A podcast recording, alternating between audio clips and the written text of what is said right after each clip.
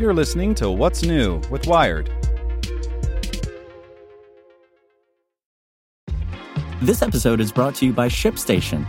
You know, some things take a lot of work, like sending little robots to far off distant planets. And just as that's challenging, so too is running a successful e commerce business, especially when there's so much to do.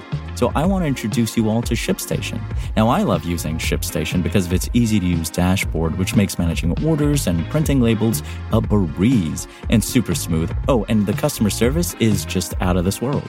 It's exactly what you need to help grow your business. Sign up for your free 60-day trial at shipstation.com slash technews. That's shipstation.com slash technews.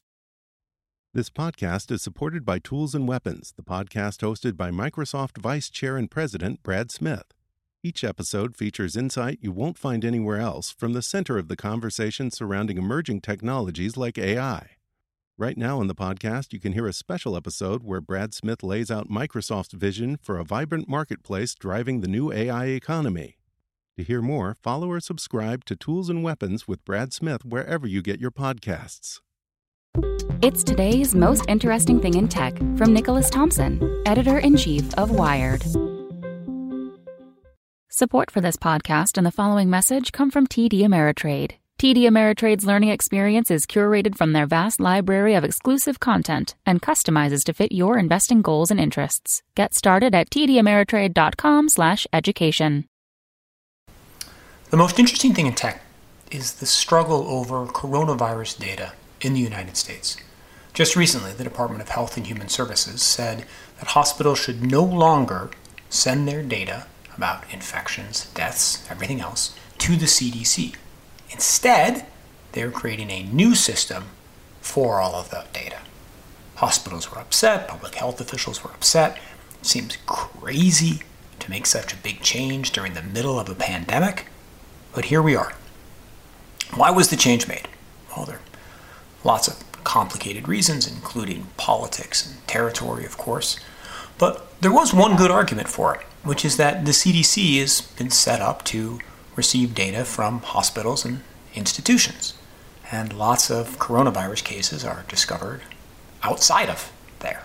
A lot of the data exists outside of the main sources of information for the CDC. Now, the CDC has dealt with that problem and done a reasonably good job of it but HHS said, nope, give it to us, we'll do a better job. What's interesting though is that data in the first place was a complete mess in this country.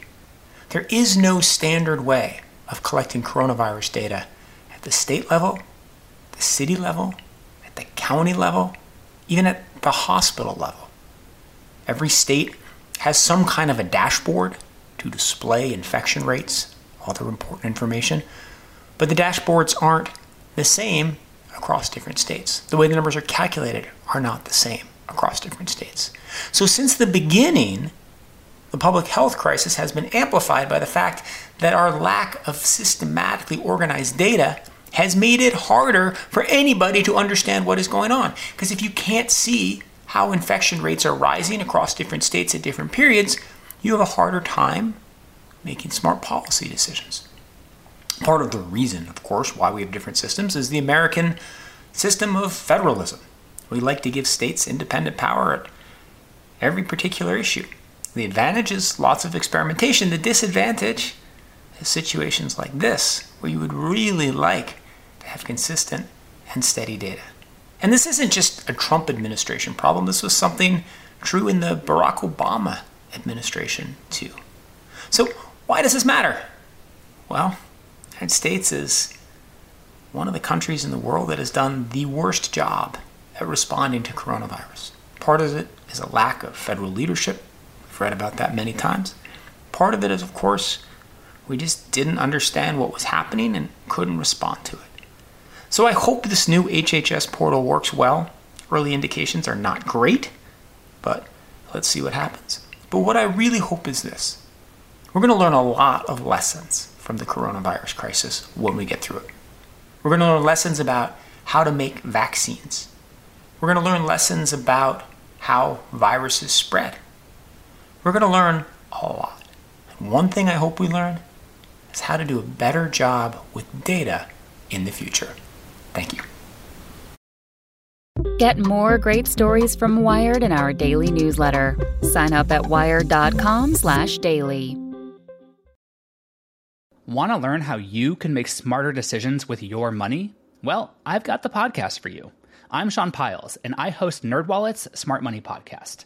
Our show features our team of nerds, personal finance experts in credit cards, banking, investing, and more.